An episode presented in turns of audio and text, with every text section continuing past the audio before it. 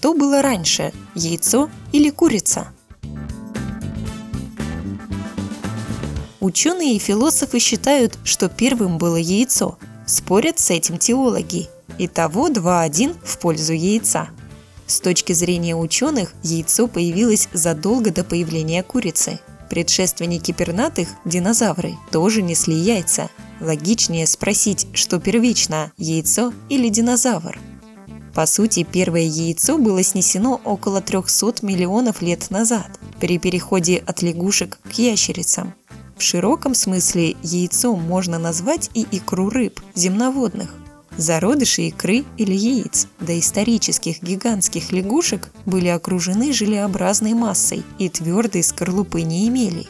Для того, чтобы эти амфибии могли отойти от водоемов и освоить сушу, природе понадобилось окружить их яйца жесткой оболочкой.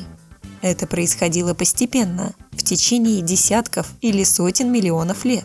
И лишь позднее потомки земноводных, пресмыкающиеся, эволюционировали в пернатых. Но ко времени их появления скорлупа яиц динозавров уже была твердой, и в какой-то момент было снесено яйцо, из которого вылупилась птица.